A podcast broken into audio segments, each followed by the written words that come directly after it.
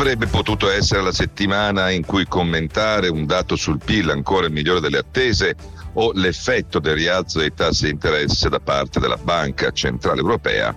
eh, che ammette che stanno iniziando a frenare anche in maniera abbastanza decisa le richieste di prestiti da parte di imprese e soprattutto persone fisiche verso le banche, visto l'attuale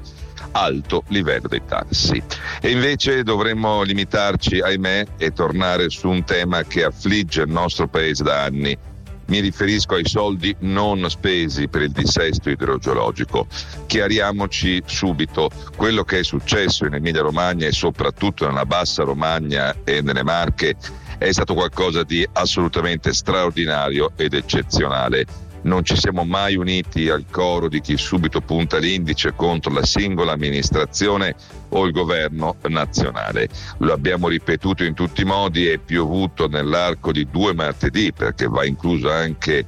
eh, vanno incluse le piogge molto forti e in parte le alluvioni del, del 4 di maggio, dicevo ha piovuto come in, nei sei mesi precedenti o sostanzialmente un record mai toccato prima. Però, però c'è un però, perché allo stesso tempo non possiamo non rilevare che ci sono e sono stati stanziati 8 miliardi di euro dal famoso piano Italia Sicura del 2014 voluto eh, da Renzi che portò anche alla creazione di una struttura, di un database e il tentativo di organizzare a livello centrale la gestione del dissesto idrogeologico. È infatti chiaro che né le alluvioni, né le piene, né le esondazioni conoscono e rispettano, per così dire, i confini regionali. Ebbene, al di là della polemica politica, perché eh, quel piano e quella struttura fu completamente smantellata nel 2018 dal primo eh, governo Conte,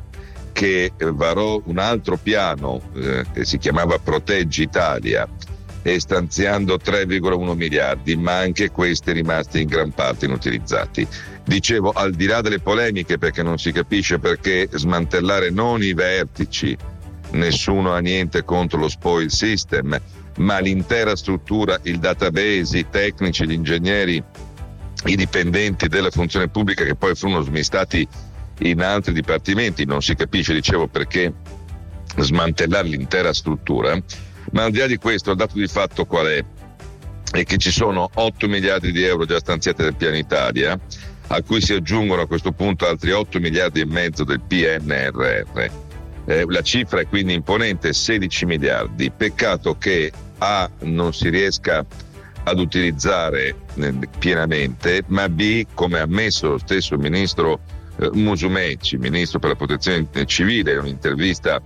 al Sole 24 ore del 4 febbraio scorso, il Ministero non riesce ancora ad avere una ricognizione chiara di dove sono stati utilizzati questi soldi e quanti di questi soldi siano stati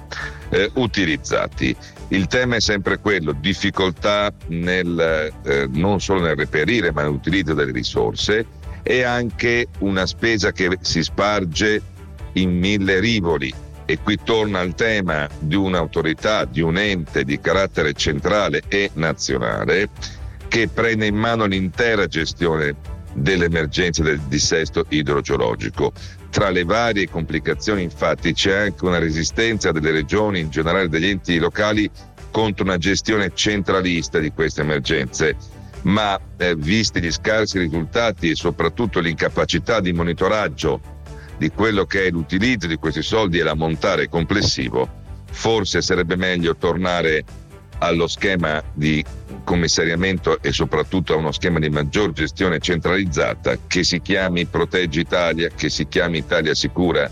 che si chiami anche semplicemente Italia. Basta che permetta di rendicontare quali soldi sono stati utilizzati, monitorare le opere in fase di avanzamento o invece in fase eh, di stallo e capire quanto di questi teorici 16 miliardi può effettivamente ancora essere utilizzato nella speranza di non dover attendere la prossima esondazione.